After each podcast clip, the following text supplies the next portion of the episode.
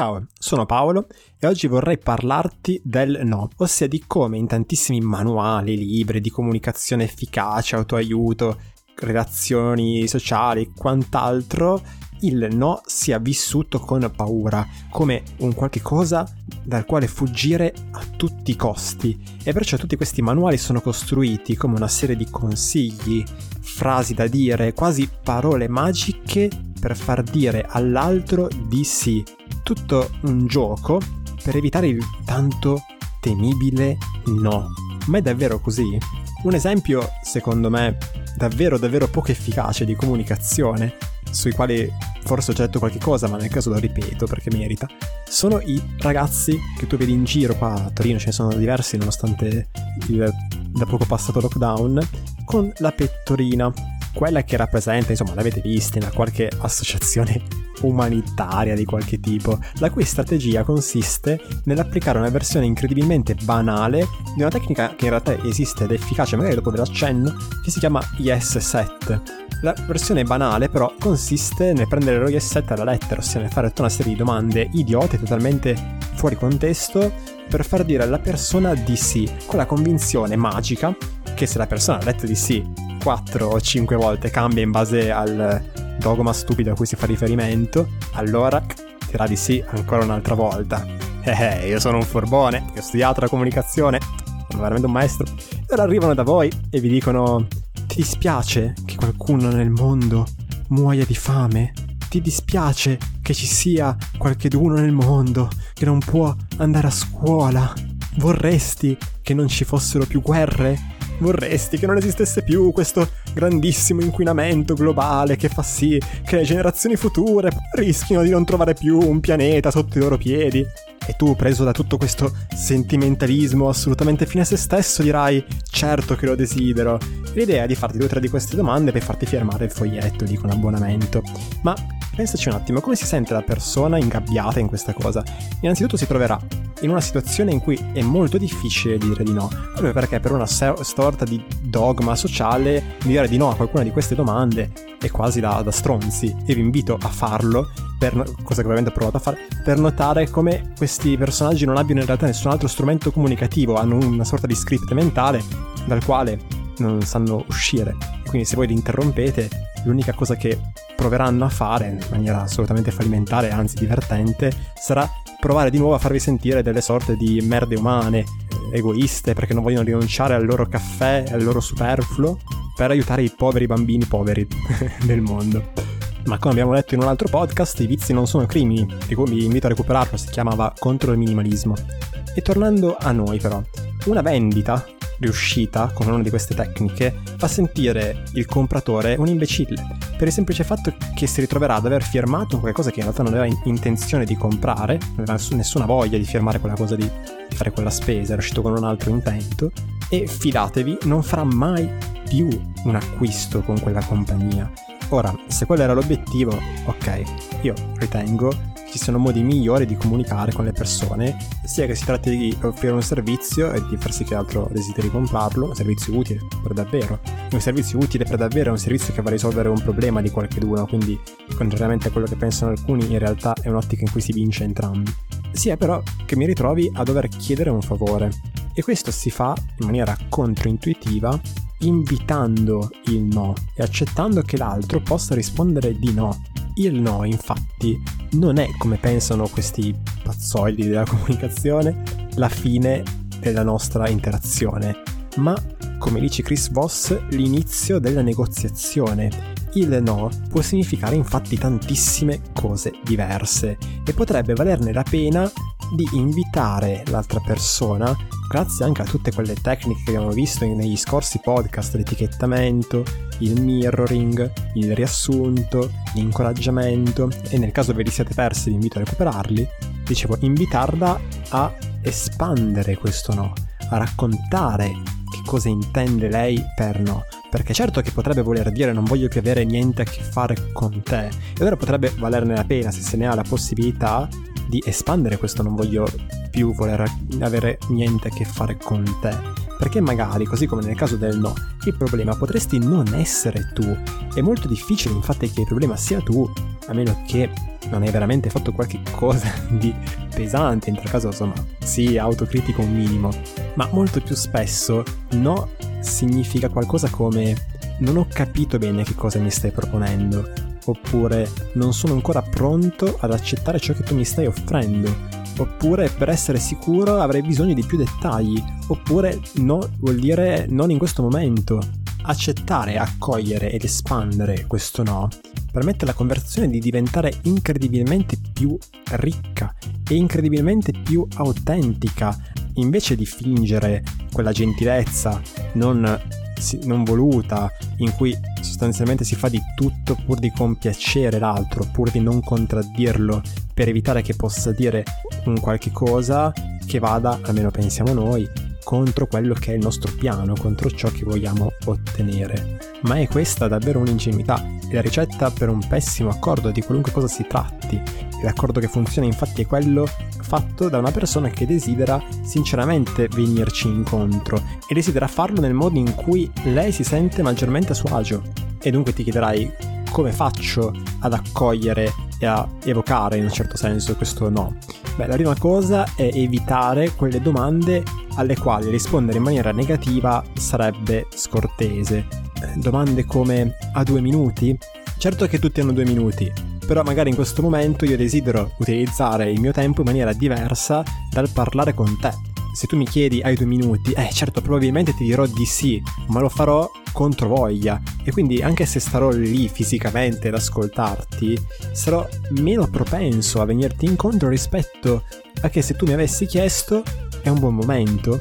E un buon momento mi permette di rispondere di no senza sembrare scortese. Inoltre veicola l'idea per cui tu hai un immenso rispetto del mio tempo, per cui da un lato sei onesto rispetto a quelle che sono le tue intenzioni, non mi stai parlando per un quarto d'ora di un qualche cosa che non c'entra nulla con ciò che tu in realtà vuoi chiedermi per poi uscirtene con la tua idea. Sii onesto rispetto a ciò che desideri e allo stesso tempo mi stai chiedendo se questo è un buon momento o se invece io ritenga che ci sia un altro modo migliore per interagire, offrendomi la possibilità magari di trovare un momento, un modo più adatto in cui io sia più disposto ad ascoltarti e prenderti in considerazione. Altre domande di questo tipo che invitano il no sono sarebbe fuori discussione o assolutamente assurdo, impossibile fare questa cosa? Oppure nel rispondere ad una persona che sembra essere scomparsa improvvisamente mentre fino a poco tempo fa sembrava desiderosa di partecipare a un progetto, di fare qualcosa insieme. Hai già cambiato idea? Queste modalità, per qualche turno potranno apparire magari artificiose, in realtà non sono altro che sistematizzazioni dell'idea per cui la comunicazione autentica, la comunicazione vera, quella che porta a un risultato soddisfacente, avviene quando tu, in primis, ti mostri vulnerabile all'altra persona, permettendole di fare lo stesso. Vi ricordate quando in un paio di episodi fa, sempre nel parlare di comunicazione, ti feci l'esempio di come utilizzare quel modo di esprimersi che in realtà è piuttosto comune nel momento in cui non si desidera fare la sua brutta figura. Non vorrei sembrarti inopportuno, non vorrei sembrarti tirchio, non vorrei sembrarti arrogante, ma è come ti avessi detto che tutti questi sistemi in realtà non sono altro che modi di scaricare la responsabilità della propria comunicazione sull'altro, dandogli il compito ingrato di rassicurarvi. Stai dicendo all'altro rassicurami che non sono disonesto, rassicurami che non sono inappropriato. Mentre il modo corretto di fare questa cosa è anticipare, portando alla luce e quindi disinnescandola, l'emozione negativa o controversa, insomma, che si potrebbe scatenare nell'altra persona, dicendo cose come so che potrei sembrarti davvero uno stronzo a dirti questa cosa, so che potrei sembrarti inopportuno, so che potrà sembrarti strano quello che sto per chiederti, eccetera, eccetera. In questo modo siete voi per primi a, vos- a mostrarvi vulnerabili, a mostrarvi esseri umani in grado di capire quello che potrebbe essere il vissuto dell'altra persona e non automi della frase sempre pronta. La comunicazione autentica, infatti, è esattamente l'opposto del dire la frase giusta. È accettare di star facendo una danza di cui nessuno dei due conosce i passi ed il pestarsi i piedi, cosa che avverrà sicuramente, di ricevere dei no, di ricevere dei rifiuti, sarà il modo attraverso il quale potremo capire quali sono i passi giusti. Comunicare in maniera autentica è davvero un atto di coraggio perché significa lasciare andare quella tendenza al controllo della reazione degli altri che fa gola perché è davvero seducente l'idea per cui attraverso la parola giusta, la frase magica, io possa evitare un rifiuto. Peccato che però è un'idea irreale. E quindi accettare ed accogliere il no, così come accettare e ad accogliere e portare fuori alla luce tutti quei segnali che noi pensiamo potrebbero essere controproducenti, ad esempio vedere una persona con la quale desideriamo parlare, guardare altrove, quasi che debba scappare da un momento all'altro. E quella tendenza qual è? È quello di magari accelerare il nostro parlato per chiudere prima o far finta di nulla, mentre invece potremmo utilizzare ciò che notiamo e dire mi sembra che tu sia di fretta, mi sembra che tu te ne possa andare da un momento all'altro. Ed è chiaro che qua te lo sto ponendo sotto forma di tecnica ma nella realtà dei fatti, nel momento in cui lo stai facendo per davvero, significa andare contro quell'istinto di autoconservazione che ti dice fai finta di niente, perché sennò potrebbe andarsene, potresti perdere l'occasione che hai di parlare con questa persona, e invece evitare di proteggersi per creare quella che è la comunicazione più autentica possibile. Se notiamo esitazione nell'altro, possiamo portare questa cosa alla luce. Mi sembra che tu non sia convinto di ciò che stiamo facendo, mi sembra che ci sia qualcosa che non va. Questo alla persona che ha paura di mostrarsi vulnerabile fa spavento. Fa spavento perché significa creare la possibilità di un rifiuto, comunicare che non solo l'altro può rifiutare, ma che tutto sommato andrebbe bene lo stesso, nel senso che la mia vita non dipende dal fatto che l'altro accetti o meno ciò che gli sto proponendo, la mia autostima non dipende dal fatto che l'altro mi dica di sì oppure no. Accettare la possibilità del no, accettare la possibilità del rifiuto è qualcosa di davvero coraggioso, è qualcosa che potrebbe apparire quasi controproducente e magari lo è, ma nel breve periodo, perché ti fa risparmiare tantissimo tempo. Infatti, pensaci bene, a che scopo tu vorresti avere a che fare con una persona che non vuole avere a che fare con te. Per concludere, lo so che il no può fare paura, mi rendo conto che da un no dietro al quale c'erano magari delle aspettative, dei desideri, si possano creare sentimenti di delusione, sentimenti di tristezza e non c'è un modo facile per diventare più forte dei no.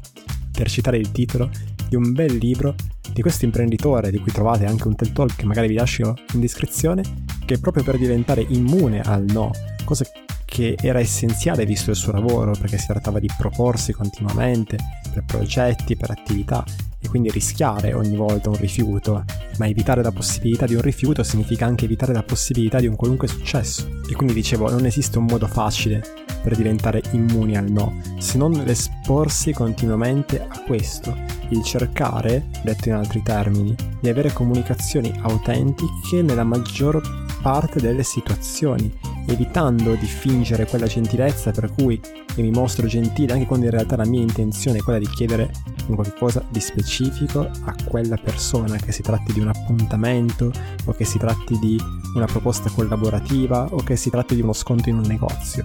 E quello che succederà se deciderai di accettare questa sfida, di cercare di diventare resiliente in un certo senso nei confronti del no, e che ti accorgerai, proprio espandendo, attraverso, espandendo no attraverso quelle tecniche di cui abbiamo parlato, che molto spesso il rifiuto non dipende da te, dipende da circostanze esterne sulle quali non hai controllo. E potrai quindi, in maniera serena e rilassata, concentrarti su quella che è la tua parte della comunicazione, il tuo proporre ciò che hai in mente, il tuo proporti e lasciare che sia l'altro a decidere se venirti incontro oppure no. Il tutto in completa libertà. Come dice Fritz Perls, psicologo statunitense degli anni 50, estremamente individualista. Io sono io, tu sei tu. Io non sono al mondo per soddisfare le tue aspettative. Tu non sei al mondo per soddisfare le mie aspettative. Io faccio la mia cosa, tu fai la tua cosa. Se ci incontreremo sarà bellissimo altrimenti non ci sarà stato nulla da fare. Bene ragazzi, questo era l'episodio di oggi, spero che vi sia piaciuto, nel caso condividetelo che è il modo migliore che avete per far conoscere questo podcast e la mia attività. Trovate maggiori informazioni su di essa su paoloperez.it. Noi ci risentiamo alla prossima puntata e ciao!